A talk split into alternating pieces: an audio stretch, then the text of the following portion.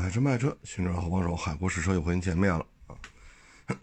昨天好几个网友给我发一视频，说是咱们自主品牌的一个摩托车试驾。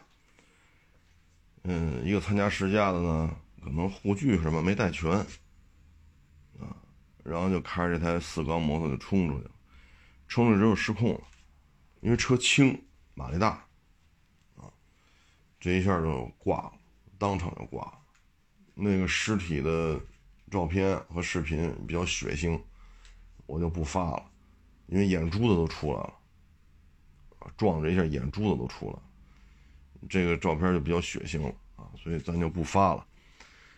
嗯，这个事儿呢，我觉得摩托车现在出事儿的挺多的啊，这种出事儿呢，无非就这么几种，第一，我就为了撒。为了帅，为了亮，为了回头率，女孩呢就是薄露透啊，特别是女骑薄露透啊，超短裙小裤衩大丝袜啊，恨不得露裙装。那你骑摩托车最起码也有护具吧？你大丝袜你管个屁用啊！但是现在呢，我们的短视频平台推的都是这些。所以潜移默化，现在很多女孩你看有时候开车出去，超短裙小裤衩她那护具就是大丝袜，丝袜就是护具，啊，上身就是露脐装、小吊带小 T 恤那咱们骑摩托车最起码的护具得得穿戴齐呀。可是平台呢推的都是薄露透。潜移默化，年轻一代认为骑摩托车就得暴露头，让再加上万人摸，是吧？你摸我腰啊，你摸我腰，你别摸我这儿，你摸我那儿，火了，一年两三千万的收入，啊，所以这个是出事儿的一个原因之一，就是为了追求流量，能不穿就不穿，当然了，不穿肯定犯法了，就是穿的越来越少，这是导致的没有防护。第二种呢，就是你看这摩托车博主，试个车就得压弯试个车就得磨膝过弯试个车得压满胎。那这车是这么开的吗？这车是这么开的吗？可是现在没用啊，说这个有什么用？短视频平台里边现在以至于到，就说啊，有那个实线，有这个虚线，然后有红绿灯他在这种路面上还骑前轮呢，这种视频也能发。那你让年轻人看完之后就那无所谓啊，什么实线虚线，什么停车线红绿灯无所谓，我就要骑前轮。那这种地方能这么骑吗？包括红绿灯，有的路口比较大，是吧？那一个左转弯，摩西过弯啊。那这么大的路口，这么多车，对吧？行人、非机动车、电动自行车、摩托车，啊，两轮车、三轮车、小汽车、公交车、大卡车，这么复杂的路况，你要压压压压弯，就是摩西，要么满胎，这些视频在网上都可以看到。所以，我们这平台对于这些摩托车视频的这种管控，可以说接近于放纵。这就导致了不分任何场合都要磨膝，都要满胎，啊。第三，现在一说摩托车，啊，那就是零百加速多少，就得起前轮，所以那么大家对于摩托车的性能测试，啊，所能够理解的，就是怎么粗暴怎么骑，啊，怎么猛怎么骑。那我们摩托车评测它有很多呀，像现在这种风气就不大对，啊，所以导致去试驾去，说场地是人提供的，车是人家提供的，啊，那咱就去就骑就完了，啊，有的可能还给点小礼物啊，啊，可能给点车马费啊，啊，有的甚至提供机票住宿啊，你按照要求去去骑就完了，但是现在不行，一上车必须得拧到底。你这个就是，一上拧到底，拧到底失控，失控人就没了，护具也没带全，带全的话，眼珠子能撞出来吗？但没掉地下，还挂在那，还挂在脸上呢，那眼珠子。嗯，我觉得这种问题就是短视频平台功不可没。啊，只要一说摩托车性能测试，那必须是暴力驾驶，挡挡红线区，转速表拉爆。啊，转速表上限多少？一万一，必须拉到一万一。转速表上限多少？一万三，必须拉到一万三。转速表写两万，必须拉到两万。尤其是四缸的，转速一万多，必须拉满。那摩托车评测就应该怎么评测呢？上一代 A 三，那现在 A 三不换代了？这现在四 S 店 A 三不都换代好几年了吗？上一代 A 三国产之前，我曾经去上海跑过一个圈速。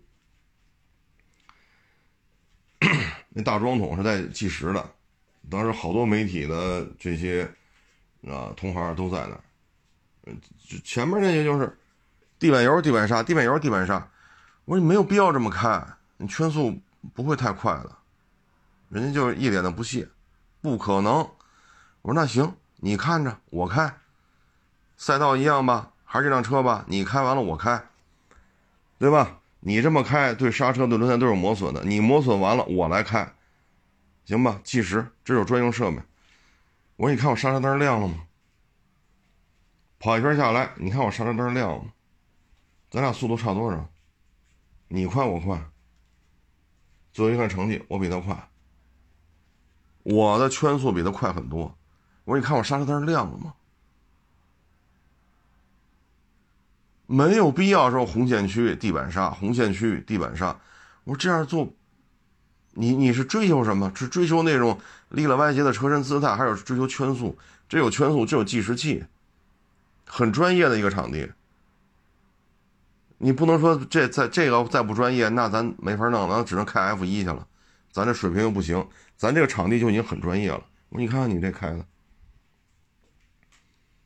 这还是汽车媒体呢，这一说十好几年前了，啊，所以他很多人对车的理解就是地板油，地板上，红线区地板上，红线区地板上，他的理解就是这些，他没有别的。那摩托车也好，汽车也好，其实都是类似。现在我们这个整个这个传媒的导向，就会导致现在就你应该怎么做呢？对吧？所以这种现象十年前就有媒体圈里边，但是那会儿呢，短视频啊、自媒体啊没有这么发达，所以传播的这种速度不像现在。我要不说，很多人也不知道还有这种事情很多人还不知道这种事情。那其实并不是说你一定要地板刹、地板油、地板刹、地板油，匀速驾驶其实是 OK 的。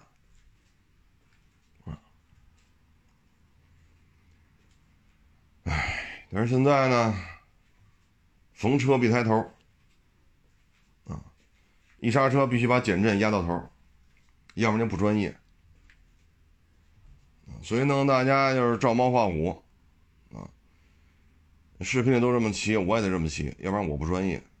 所以我们的短视频平台对于这些视频的传播，啊，可以说没有任何的管控，啊，就会导致现在这种状态。如果从根儿上就杜绝这种大丝袜、露脐装、小吊带儿，啊，就杜绝这种在什么实线、虚线、红绿灯好，在这种路上还要起前轮，在这种路十字路口一堆车好，还要磨膝，还要满胎。我们说短视频平台把这些视频全部下架，还会有今天这种情况吗？再一个，我们现在专业的摩托车媒体有几家啊？你们的这个驾控，你们这些东西。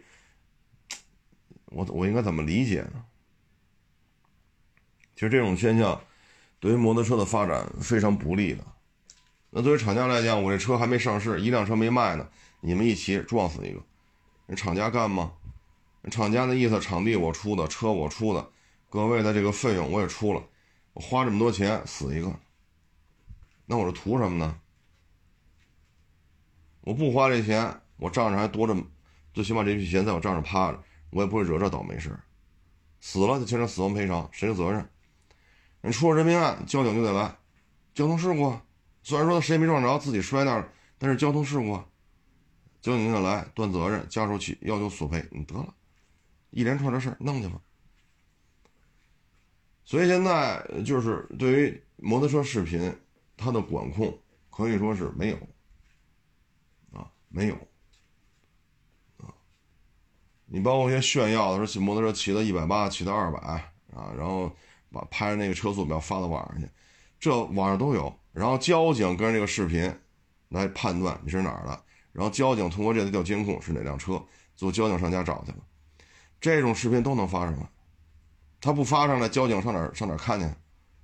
交警看见了，交警根据这个来进行大数据判断，你是哪个省、哪个市、哪个区、哪个街道，然后通过公共监控再判断你什么时候开的，你从哪儿来，你开到哪儿去，然后警察再上家找去。所以说，我们短视频平台只是为了流量。没有考虑过摩托车应该怎样才能健康发展，这不是他操心的事儿，他只关心流量。平台有流量，平台就 OK 了。至于说你们这些骑手、年轻骑手是死是活，跟他们没有关系，跟他的 KPI 考核没有关系，跟他们平台的股票价格没有关系，跟他能不能晋升没有关系，跟他能不能拿年终奖也没有关系。你死不死跟他有什么关系？死了的永远都不会说话了。没有人去指责他们，因为指责他们的都已经撞死了。我们现在我们现在在这里谴责有什么用？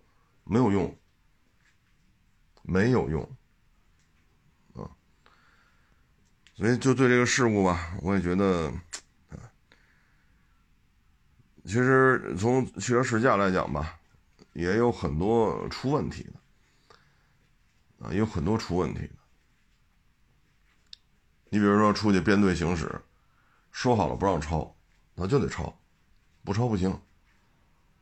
你还得呵斥他，不不守规矩，啊不守规矩，因为车左右两侧前风挡后风挡都贴着编号的，上车之前都有名单的，几号车是谁和谁，电话是多少哪家的，就是哪家媒体的都写的很清楚，他有一张表，这是定人定车定手机号定单位的。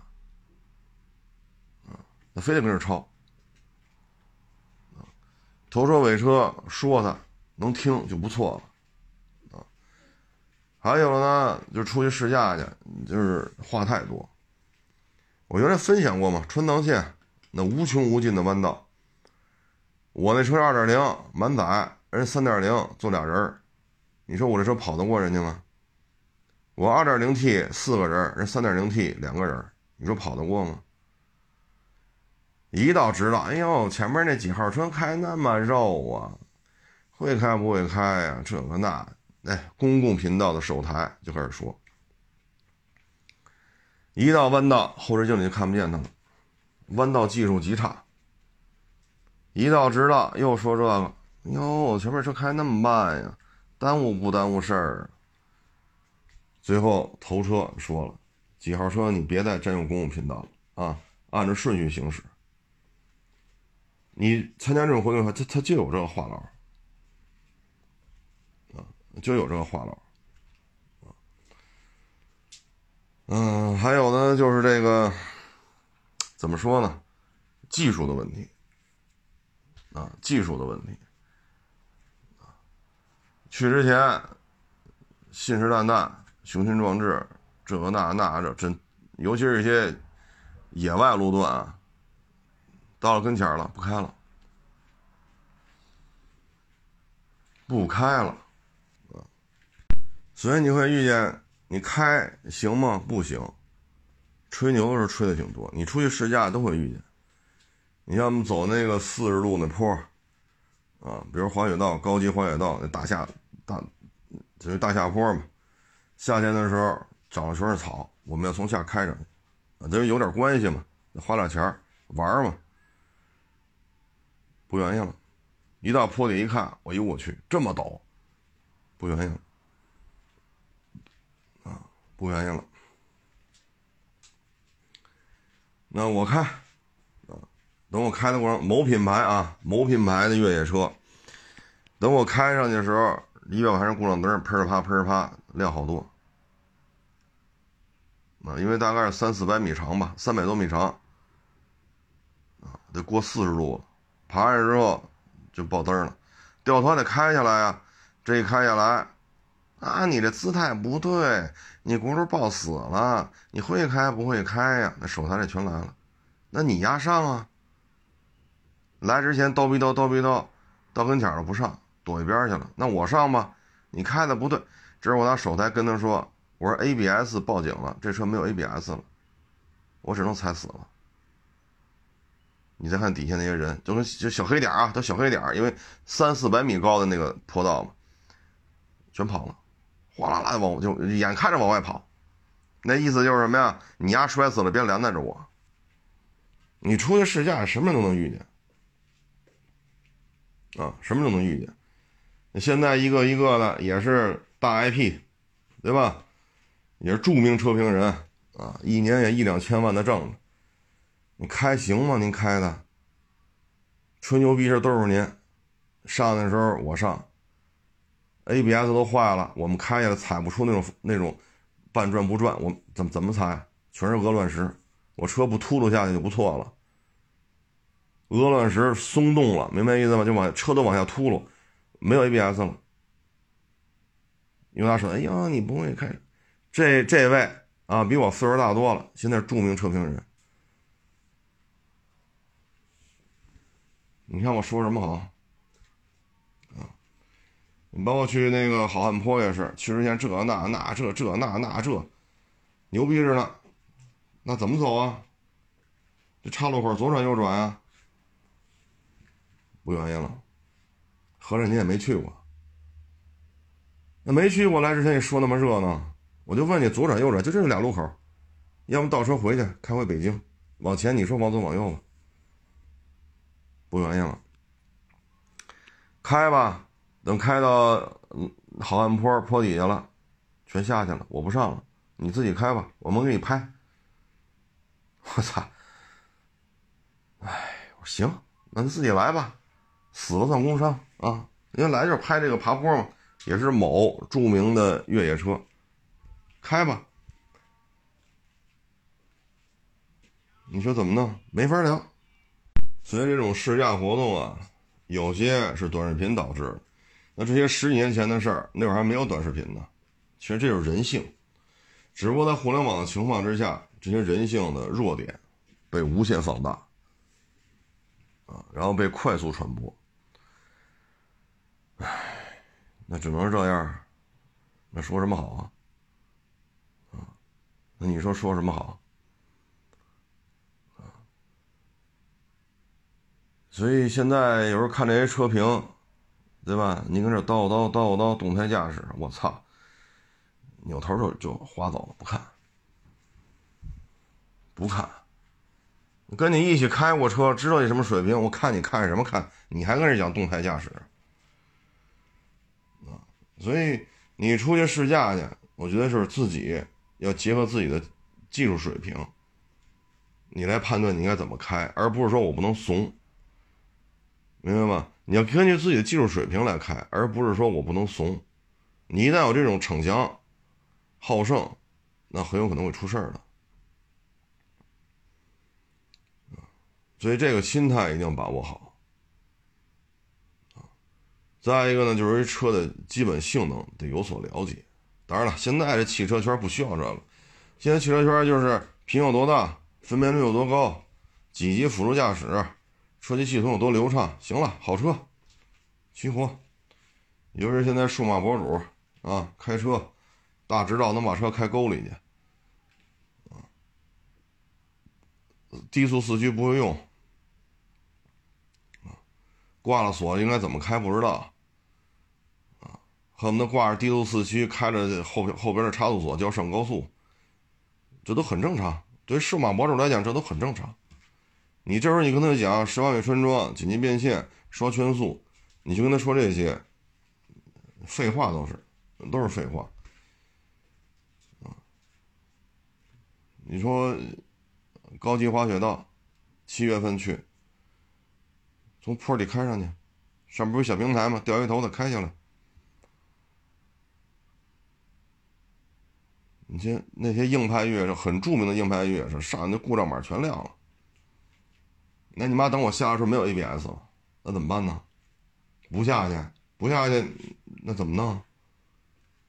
下吧，生死听天由命吧，完全靠技术了，你只能踩死喽，因为没有 ABS 了，陡坡缓降没有了，全坏了，只能拿方向盘，不能让车横过来，因为底下鹅卵石，你车往一弄，那整个这一片鹅卵石都往下秃噜。你明白这意思吗？就是你车压的时候，这一片鹅卵石，它彼此是松动的，它这一整块它都往下秃噜，你得反复修正，不能让车横过来，横过来就翻下去了。三四百米高，这么轱辘下去，四十度的坡，全他妈得死这儿。那就那就看命吧。这一把开下来了，没出事儿，今儿还跟那吹牛逼，出事儿了就没人知道我是谁了，因为四因为十几年前我就把把山烧去了。所以你出去试驾，你什么人都会遇见，这就是一心态，啊，这是一个心态，啊，现在一说动不动我要骑到二百，这车真的是靠骑到二百就就叫性能好吗？你让摩友出去上马路都二百公里的时速去骑去，所以你这个汽车评测它是有标准的。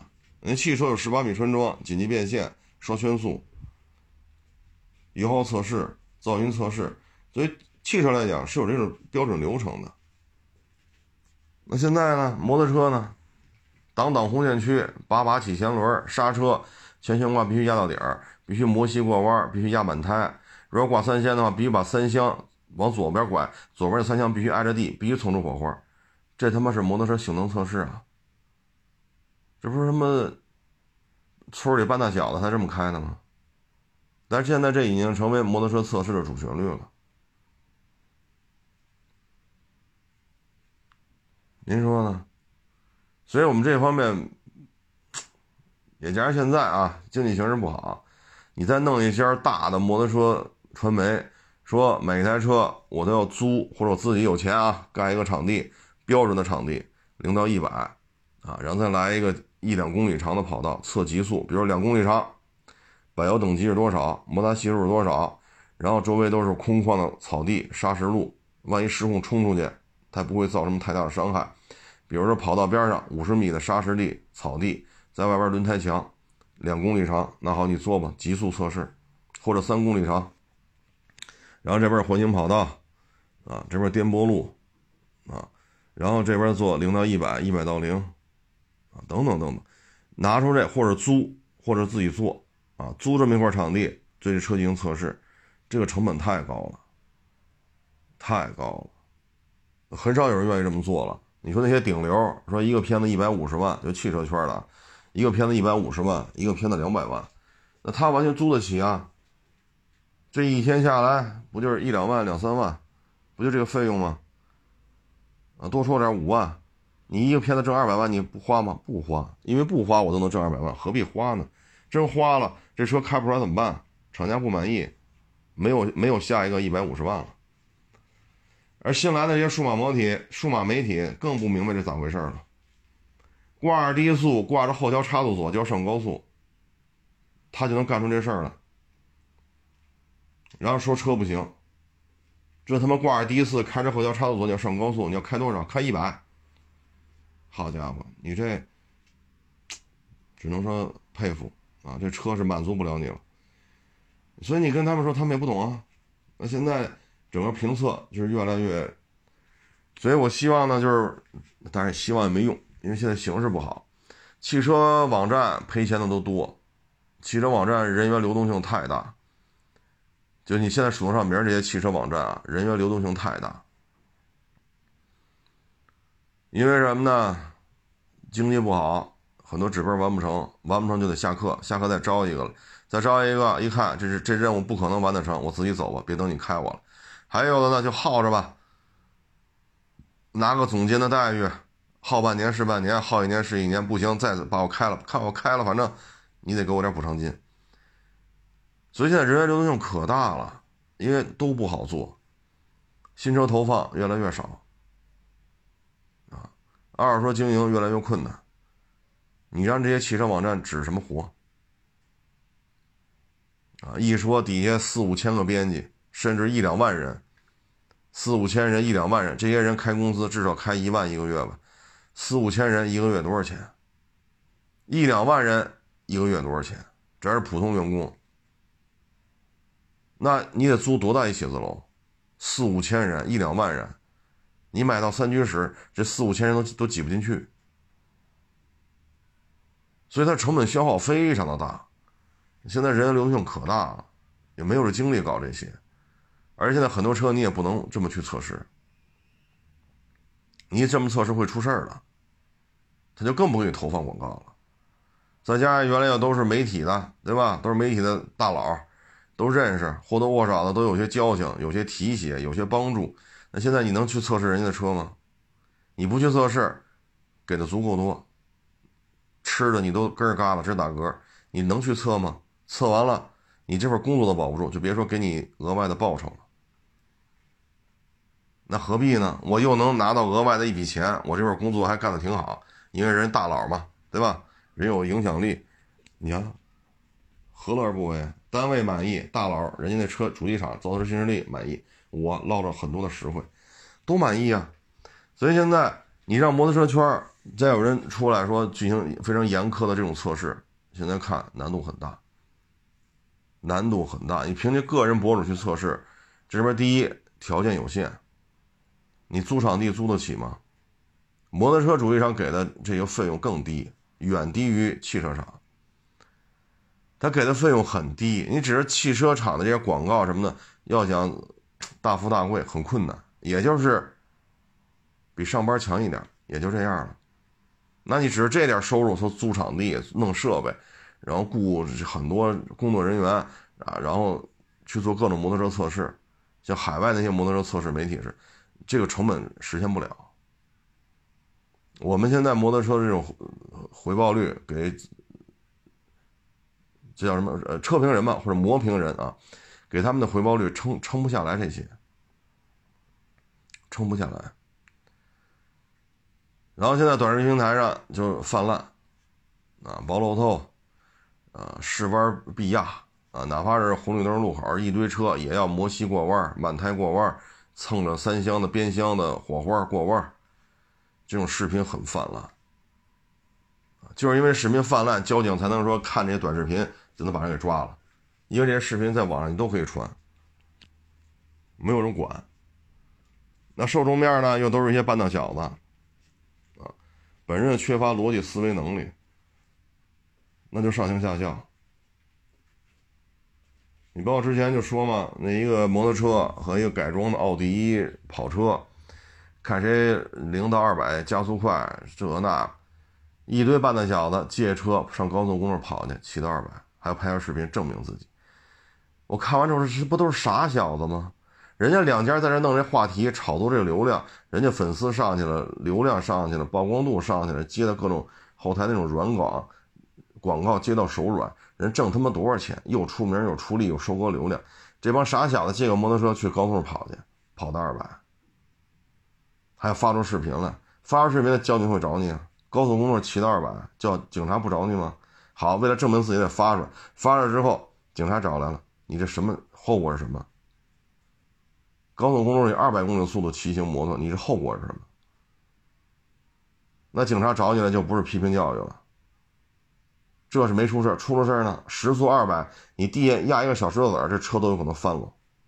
时速二百，戴他妈什么盔，穿什么皮皮服、皮那个皮衣护具，能保证你不死啊？所以就是，什么人抱着手机不撒手？第一，年轻一代，天天跟那刷刷这些短视频。第二呢，说句难听点的，偏底层。偏底层，他没有这个，怎么说呢？就是他认为网上看都这样，我现实当中我也得这样。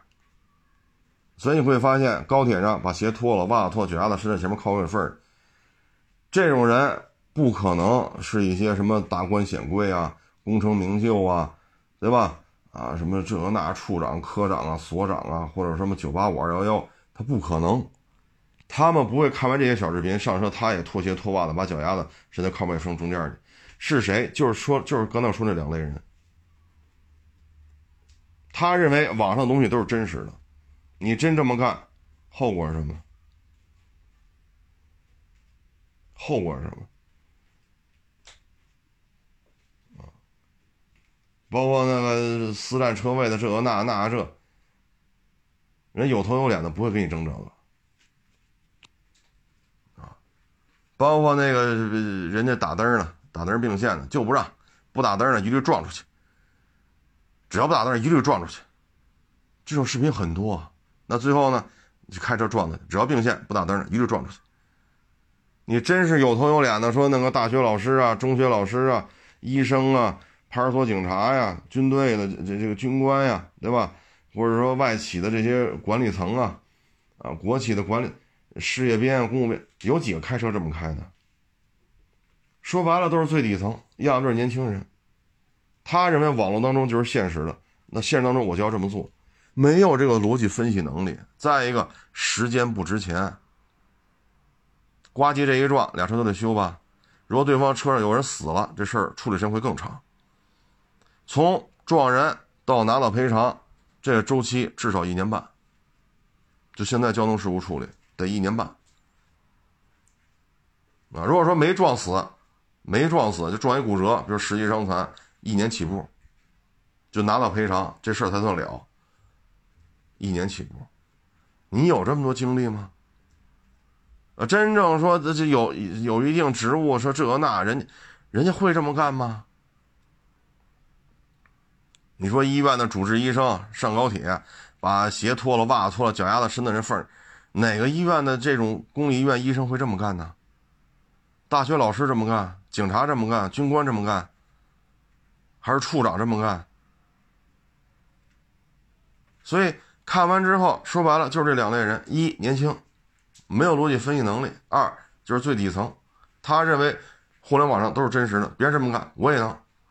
我要通过这个寻找我自己的存在感，所以会导致这种这种行为会越来越多。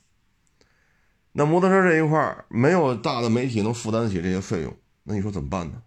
现在我们看到摩托车评测就是挡挡红线区，到底几档能破一百？一刹车前轱辘那前前边那避震必须压到底，过弯就得磨膝盖，满胎蹭边箱，这就是我们现在摩托车评测。你真的让说组建一个大型媒体测试集团、传媒集团，对所有的摩托车进行测试，形势不允许了。形势不允许你这么干了。你没发现现在这几大汽车垂直网站做汽车评测都很少去介入十八米车窗紧急变线、刷圈速了吗？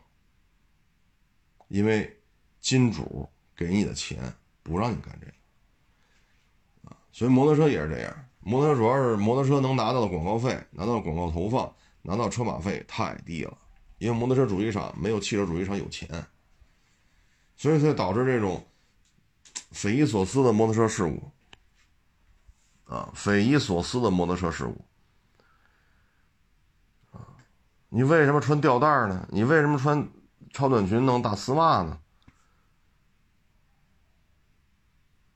对吗？你你为什么什么车都压弯？一压弯人冲出去了，冲出去之后边上不是那钢铁护栏吗？人正好冲的那个钢铁护栏，钢铁护栏立在那儿，往上一怼，不相当于拿刀剁肉吗？一下切两半了，这还怎么救啊？然后现在这个整个的舆论导向就是我要权利，我要自由，我要路权，我要我的这个那，有几个自律的？你看北京开车，你看看，遮挡号牌的、逆行的、闯红灯的，公交车道里逆行的，就从北五环到王府医院，就这十公里，你上那公交车道或者找个十字路口，你看看，早上七点到晚上九点，你看看，你这手机都能拍满了，当然你还得带着充电宝啊，你能拍满了，就各种摩托车违章。我说的是摩托车啊，不包括电动自行车。所以现在我们这个整个这氛围就是没有自律，只有权利，没有责任，都是享受。我要享受骑行的快乐，我不愿意承担任何责任。我没有自律，为什么要自律？我要的就是路权，你就得让我骑，不骑不骑你死全家，现在基本上就这个态度。所以短视频平台对于责任、对于自律只字不提，这方面的视频也很难看到。我们能看到的都是包路透啊，啊，这种极限驾驶啊，啊，全是这个。啊所以我觉得这需要一个科学的一个统计，科学的一个场地，科学的方法。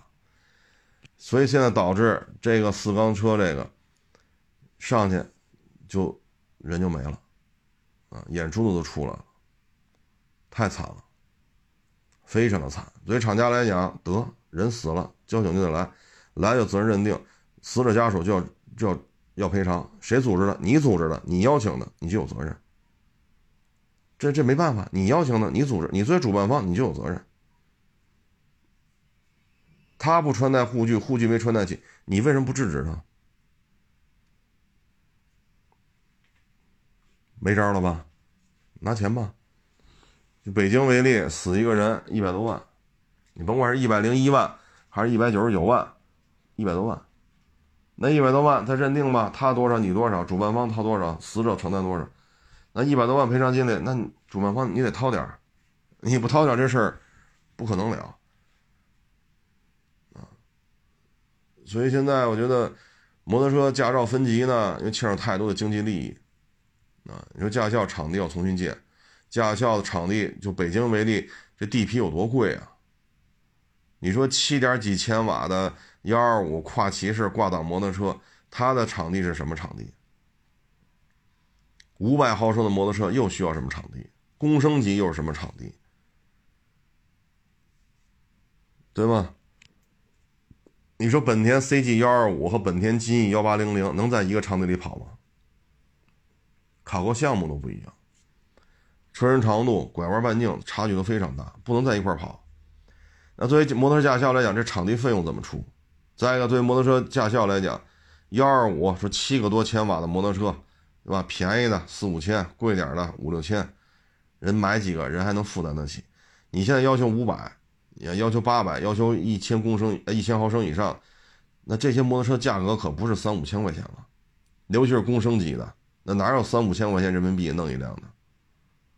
再有了，教练得重新培训吧，场地的重新得购买土地吧，重新铺装，然后按照。不同排量等级进行场地的湿化、修建，教练还要按不同级别来聘请。作为车管所来讲，不同级别驾照它的考核标准重新制定，你应该这么骑，你应该那么骑，你是幺二五的，你是二五零的五百的，五百到一千，一千以上，然后这些教材全部得更新。这些整个这个流程推广下来，对于驾校来讲，能不能承受得住？现在我们亚视门口还贴着呢，当天报名，第二天拿本儿。现在我们亚视门口那个广告还贴着呢，摩托车驾照。你对于现在摩托车呀，就是认为今天交钱，明天拿本你现在给我还分级，还必须跑过多少小时？这是巨大的观念的冲击。所以这件事情就这么多年了，因为一直不严管，所以现在没法管。一直不去严管，现在就导致没法管。我是真心不希望这么多人就因为这个呱唧人就没了，都是年富力强的。你说小姑娘，你说死的这个是个男的，之前死那些女的，你爹妈好没把孩子拉扯这么大，呱唧人没了，你说怎么弄？哎，那些胡说八道的啊，天天你摸我你摸，人家现在都不骑摩托了，人一年挣两三千万。弄两年就够了，对吧？手里有个五六千万，这网红干两三年够了。这五六千万还不够你活的吗？对吧？这钱这钱在北京买一套房子，买一套一百八十平的三居室，买不下来吗？剩下钱就存银行吃利息吧，这一辈子不愁了。你只要别作，这钱足够你花花花到你死。但是那些人呢？啊，所以，哎，看完之后也是蛮痛心的。就是我们的摩托车评测就应该究竟应该怎么做？是不是挡挡红线区？是不是一起步就抬轮？是不是一刹车减减震就压到底？是不是过弯就得磨膝满胎蹭变箱？这是中国摩托车评测的全部吗？这是全部吗？那说到这儿呢，正好这两天看见一个十几年前吧，认识这么一个小兄弟啊，这一说有五六年、六七年没联系了，哎，也是不容易啊。总而言之吧，就是现在三十来岁了啊，因为媒体平台嘛，刚才也说了，大量的裁员，人员流动性特别的大啊。然后他们这一代呢，就三十来岁，他们又赶上中国媒体的高速发展啊，知道什么叫车马费，知道什么叫商配，就商业配合啊，知道什么叫广告主的这种投放，这些红利他们都见到了，但是呢，你没有。没有做一个怎么说呢？要么你就把自己打造成一大 IP，你甭我吃那碗饭，反正我有自己的流量，我自己干我的买卖就完了。要么你就搞好关系，对吧？我就吃厂家这碗饭，你甭管我吃相难看不难看，我一年挣个几百万，钱是真金白银，是真钞，不是假钞，行了。混两年，混三年，行了。就说失业了，我我卡里有一千万，我操什么心呢？对吗？就说你失业了，孩子小，来还房贷，但你卡里有一千万，你有什么可操心的？要么你就做一个非常非常优秀的这种文字编辑，或者说你是非常优秀的一个摄影，或者说你非常优秀的剪辑，啊，你总得有一个出路，啊，否则的话。你因为现在各个汽车媒体平台，这基本上三十三十二三岁、三十三四岁，这基本上就嫌你嫌你老啊！你不像一几年，多大岁数都要，多大岁数都要。零几年、一几年是这样的，因为高速发展，很多职位吧，哎呀，招不上人来。特别是你有一些经验的，比如说你四 S 店，啊，在三个品牌的三家四 S 店都做过售后，有有是吧？你正好认识人，人又缺这个汽车后市场的，你来吧，马上就就做成媒体编辑了，专门负责后市场。这很容易，过去一几年这种事情，零几年这种事情很很常见，很常见，啊，没毛病，这么说没毛病。但是现在不一样了，啊，所以现在我看很多人就被迫离开汽车媒体了，为什么呢？说三十七八岁了，啊，没有人要你了，你去哪儿投简历都没人要你了，那这就没有办法了。其实汽车媒体跟互联网不是那么的相像，它有时候需要经验的累积，啊，但是呢，现在也不知道是什么原因吧。啊一过三十我就不要你了，三十六七岁基本上就是 say goodbye 了，这个行业你再也找不着工作。有的时候我我我琢磨这事儿吧，就觉得挺可悲的。你像我们去评测一些车的时候，你比如说普拉多，九零什么样，幺二零什么样，幺五零什么样，现在又马上啊，明年二点四 T LC 二百五又什么样？你是需要一个产品的延续性的。你比如说，别克 GL8 最早那个陆尊，是吧？三点零两气门，四 AT。然后奥运会那会儿出一个二点五两气门六缸四 AT。一零年之后换代了，六尾灯和经典。一七年又改成二五 S 和 ES。啊，现在又有什么艾维亚世纪？你有时候评测这些车型，你是需要这种。融会贯通的，啊，他多少年前什么风格，现在什么风格？但是现在我们的汽车媒体不需要这些，金主让你说什么你就说什么。你说这事儿咋整？啊，你包括你你像奔驰，蝴蝶奔，对吧？幺四零，幺四零完了，蝴蝶奔，啊，到到现在就这四五四四代车。蝴蝶奔，呃，幺幺四零到现在四代车，这四代车都啥样啊？你总得说出个所以然来吧？那那你得开去，包括北奔的 E，四个头灯的，对吧？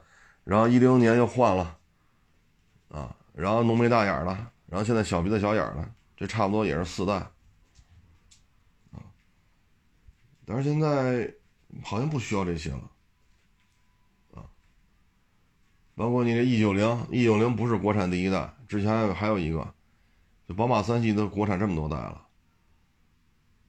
那你现在一开，跟之前有什么什么有什么进化吗？哪些设计似曾相识啊？不同的不同代的不同版本的车，同样这条路跑起来感觉是怎样的？现在不需要了，这些人三十六七岁全部开掉了，永远找不着工作了，啊，永远找不着工作。这看完之后，我也觉得挺，唉，这个。说什么好呢？啊，你像之前蝴蝶奔、鹰眼奔，然后浓眉大眼，一四年的那一代啊，对，说错了，五代，五代啊，不是四代。就这些奔驰，每一代开的感觉是什么？每一代的优缺点是什么？你总得有个说法吧？现在不需要了，真的不需要了啊！所以我们的汽车评测文章越来越不爱看。因为写这可能这写写这篇文章的可能拿驾照才三年，写这篇文章的拿驾照可能才五年，你让我们怎么看？你跑这儿跟我们说这个呃陆巡八零是什么什么样的？你跑这儿跟我们说呃普拉多 L C 九零是怎样？你跑这儿跟我们说帕杰罗 V 三三是怎么回事？您才多大呀？所以有些时候现在。咱们国内这种内卷吧，卷卷的方向都不对。你像海外，你像德国、日本，啊，包括北美，它很多媒体的评测评测编辑岁数都很大，都很大。包括我也跟德国来的试车手同场竞技，人德国试车手有年轻的，也有岁数大的。岁数大的在赛车场上过一个弧那个弧形弯，都能给开出失重感来，真的是把这车开出极限了，让你觉得有失重感。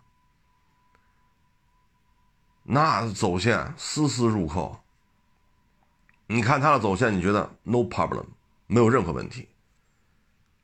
再往右边一点出去了，再往左边一点这弯道速度不够，你再看人家那换挡。一看岁数都挺大的，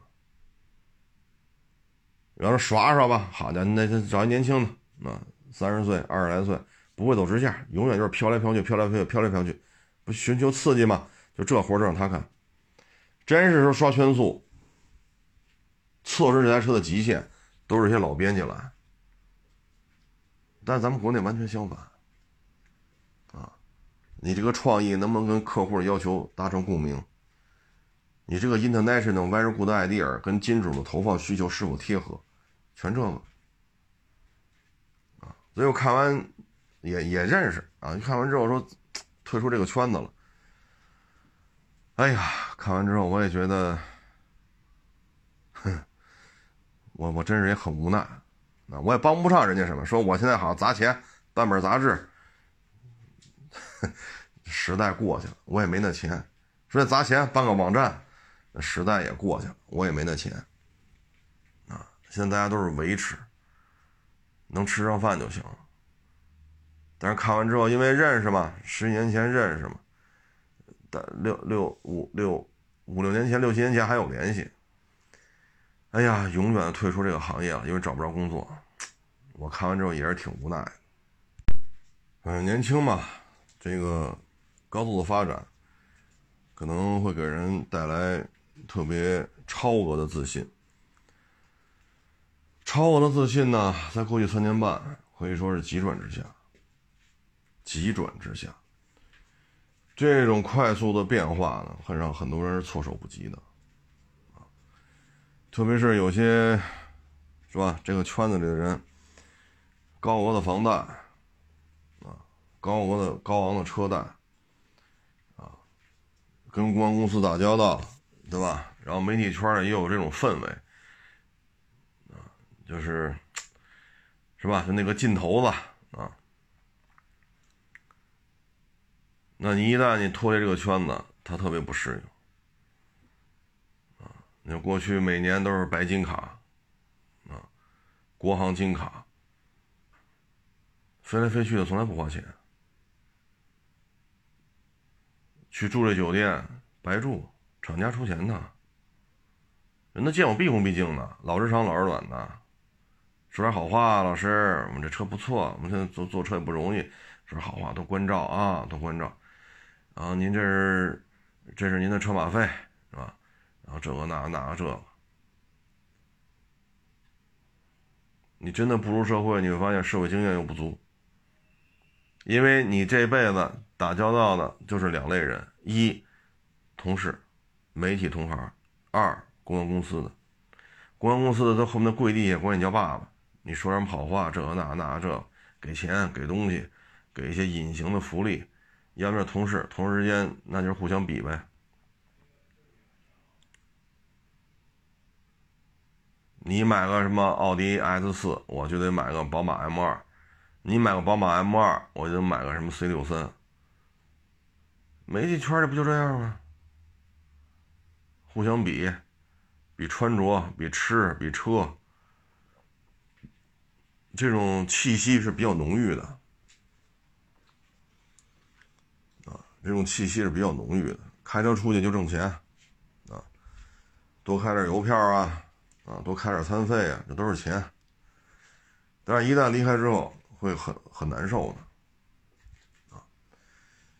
所以呢，就是年轻一代吧，就现在可能刚参加工作了，或者还在找工作，一定要有一个定位，自己在哪个行业干。你在哪个行业干，你在哪个行业呢？精耕细作，就是你看好这个行业啊，那一定要多学本事。你像在媒体，就这些年啊，咱就这么说，要么你就给自己你好白话，你给自己打造成一大 IP 啊。让公关公司搞好关系，甭多了，说十几万一条片子，咱也接，一年接个七八条，那不也能混口饭吃吗？对吧？要不你会拍马屁，这个平台拍，那个平台拍，凡是领导你都能去拍，自己嘴又甜，那也行。这我认识小兄弟就有这样的，车开的真不咋地。吃不了苦，受不了累，有点危险就哆嗦。嘴甜呀，人家爬的比我快多了。那现在也都都这这各个各各各个 A P P 打开也时不时能看见他。那嘴甜呀，会来事儿啊。车开的不行，胆子又小，又吃不了苦，又怂，就他妈会拍马屁，人照样混的比我好，这是事实啊。我就不说是谁了，因为没有必要，没有必要。咱咱只说这事儿，那不对人啊。要么你就是走这种，是吧？我弄个什么这个副总裁啊，挂个是比较高的一个衔儿啊，一个月开个七八万的工资，因为你手里有条有些权限嘛啊，这这个就比较活泛了。也行，是吧？瘦死骆驼比马大，好歹手底下管着几千人呢。你挂个副总裁，你吃喝也不愁啊，对吗？混一年百十来万，没问题。黑的白的加一块那就不止百十来万了。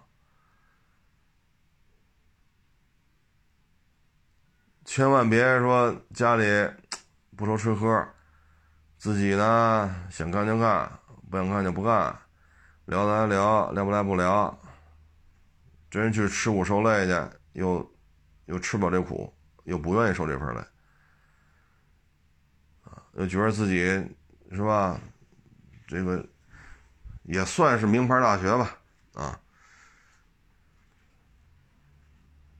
又不愿意干一些过于偏偏体力的活动那你这事儿就很难办。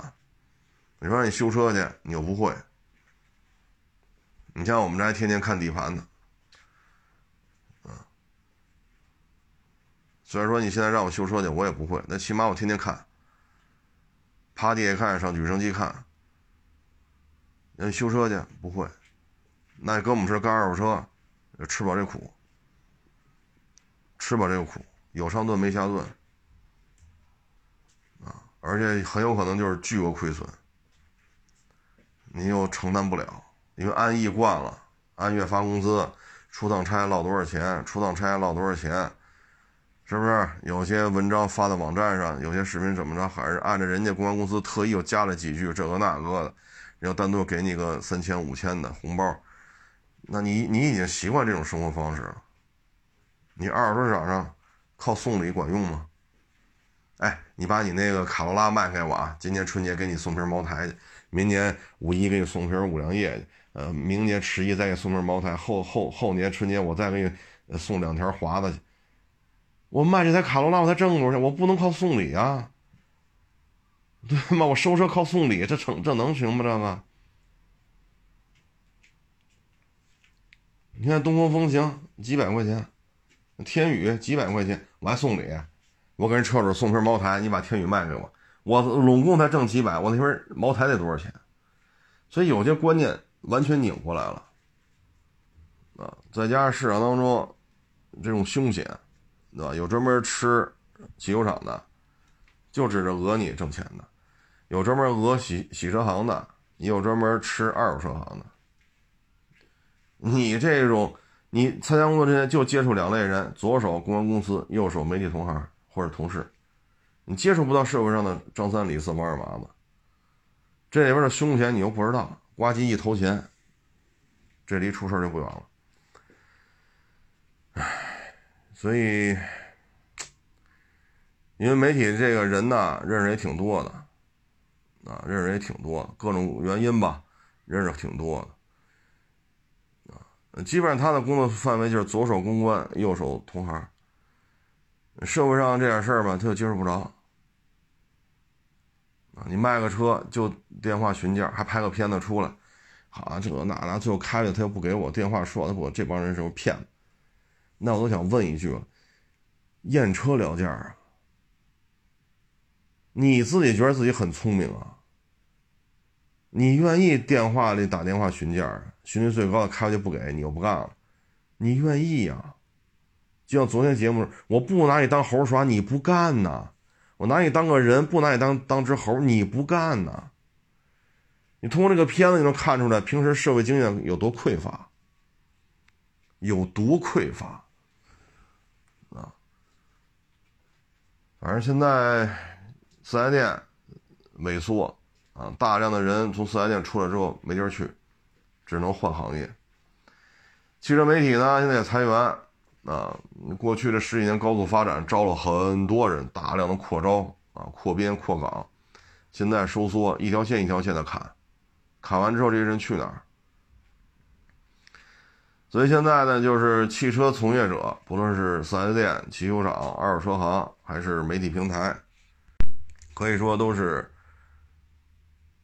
供大于需，供大于求，啊，现在基本上就这么一个状态。所以黄金的时候已经过去了，接下来就是一个收缩经营。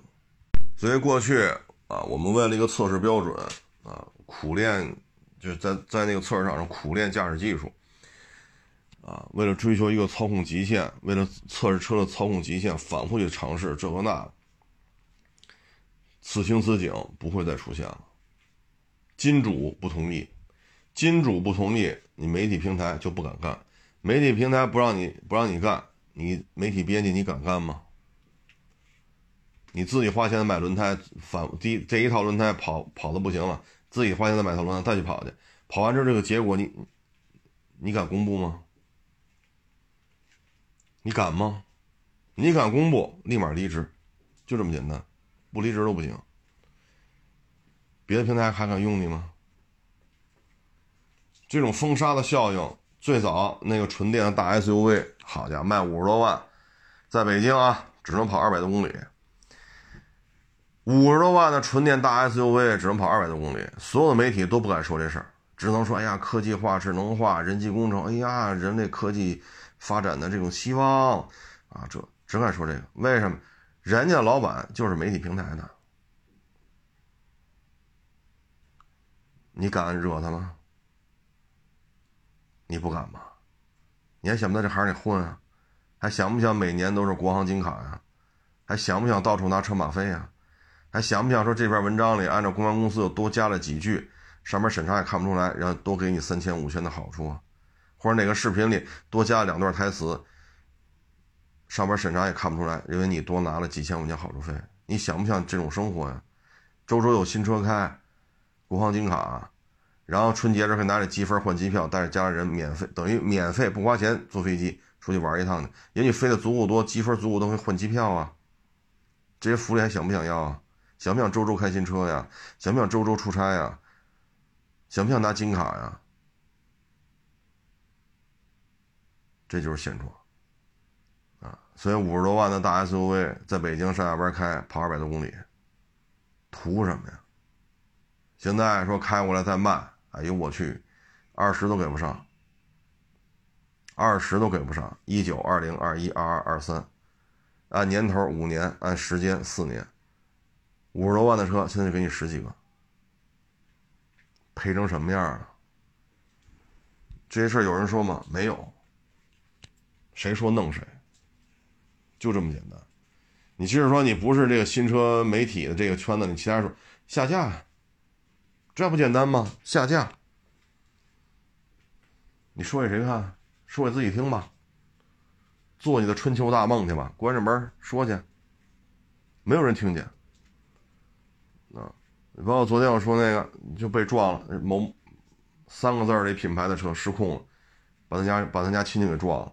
然后冲到旁边那个超市里边去，那视频发了就下架，发了就下架。你有招吗？就这还鼓吹自动驾驶、智能驾驶呢？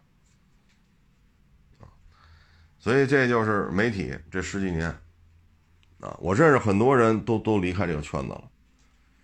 公关公司也不认你，为什么？说过去很好，说咱是纸媒的或者网站的，那关系很好，这个那个那个这个 OK 没问题。老是长，老是短，借试驾车没问题。现在你自己干了，你哪个号啊？哦，人一搜，我操，这都没听说过，就这么点粉丝。好嘞，好嘞，有试驾车通知你，就此别过，再找人人不搭理你了，就这么现实。我身边认识这种人很多很多，就此销声匿迹了。要么去什么哪个大自媒体给人做过副主编，啊，或者做什么主任、副主任，就混呗。搞好关系人家用你，搞不好关系人家不用你。原来我们小兄弟就是嘛，去某某某那儿干的可好了，也也很认真，也很勤奋。人家底下管事儿说了，下回别来了啊。说为什么呀？我这任务都完成了呀，而且超额完成啊。啊，我侄子大学毕业了，就这一句话。走吧，你这种，对吧？几十个人的这种这种公司不就这样吗？人家来人管事儿的，你找这老板这大 IP，人家平时一年来这来来这办公室啊，来这公司，能有三十天五十天出现在办公室就不错了。人天南海北的飞，要么出外景。你找谁说理去？提前一月通知你了，走吧。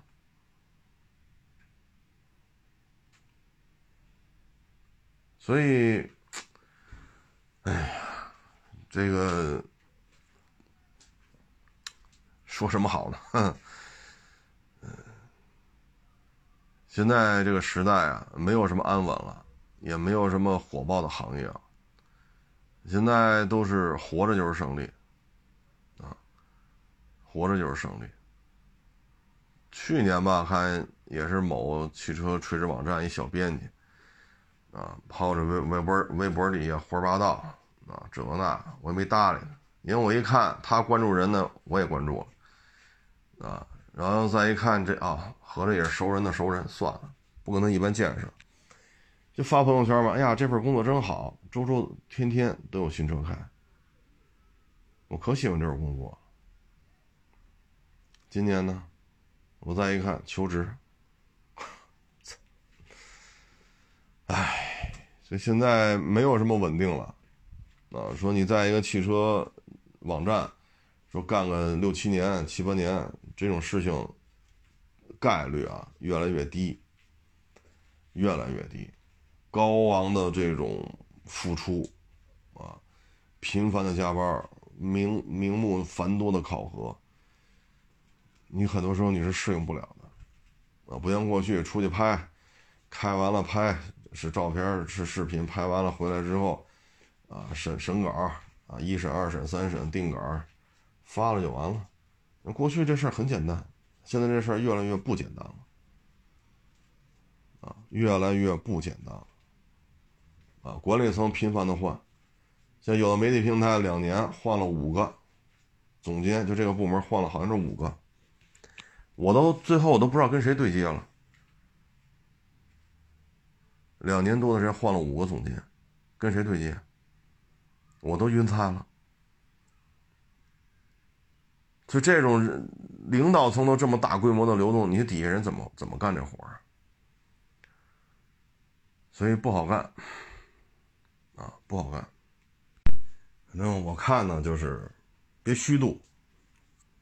你认可这个行业了，你得有个规划，啊，遇到困难也不能动摇。你根据自己擅长什么，是能说还是能干，啊？适适合社会上闯荡，还是适合办公室政治？你是特别适应职场文化，左右逢源，对吧？小嘴儿特甜，谁来当领导，你都都能哈呼的比较到位，那就适合这样。你这种性格出去闯闯荡，够呛。因为社会上闯荡就是丛林法则啊，就是丛林法则。所以你看你的性格，看你的定位，及早的去做规划啊。反正这三年多吧，形势的变化速度太快，很多人还没有适应啊。包括之前接触这些媒体平台的一些这些三十来岁的都是就一个活明白了。二二一年年底吧。还是二二年年初啊，把他那两把锁霸道那会儿价最高啊卖了，啊，说买个小 Polo，啊，人家为什么说现在价最高，物极必反，卖了吧？确实，他那霸道开过，现在在卖，得少卖一大截子。买个小 Polo，还是二手的，但是人这几年挣得多呀。一年小几百个，人家也没出去造去，说今儿卖的马尔代夫啊，明儿什么菩提岛啊，或者说把望京所有的洋餐厅吃个遍，三里屯所有的酒吧都喝一遍，所有迪厅蹦一遍，人家也不干这事儿，买套房，啊，买套房放着就完了。现在一平米一万多。从从他买到现在，那房子一平米涨一万多。你说三十五了，他今年吧，今年应该是三十五了。合同到期不签，不签就不签了，不签就不签了，对吧？我这儿落一套房，对吧？我那两把锁八大价最高的时候给卖了，有个小车就完了。你说抛了算豪华车吗？那那那真不算。这说到哪儿？这都不算豪华车，那人家就玩的。吃的、喝的、开的，人都看得很明白啊。有了那个，还买那种四五十万的进口车呢？要牌面啊。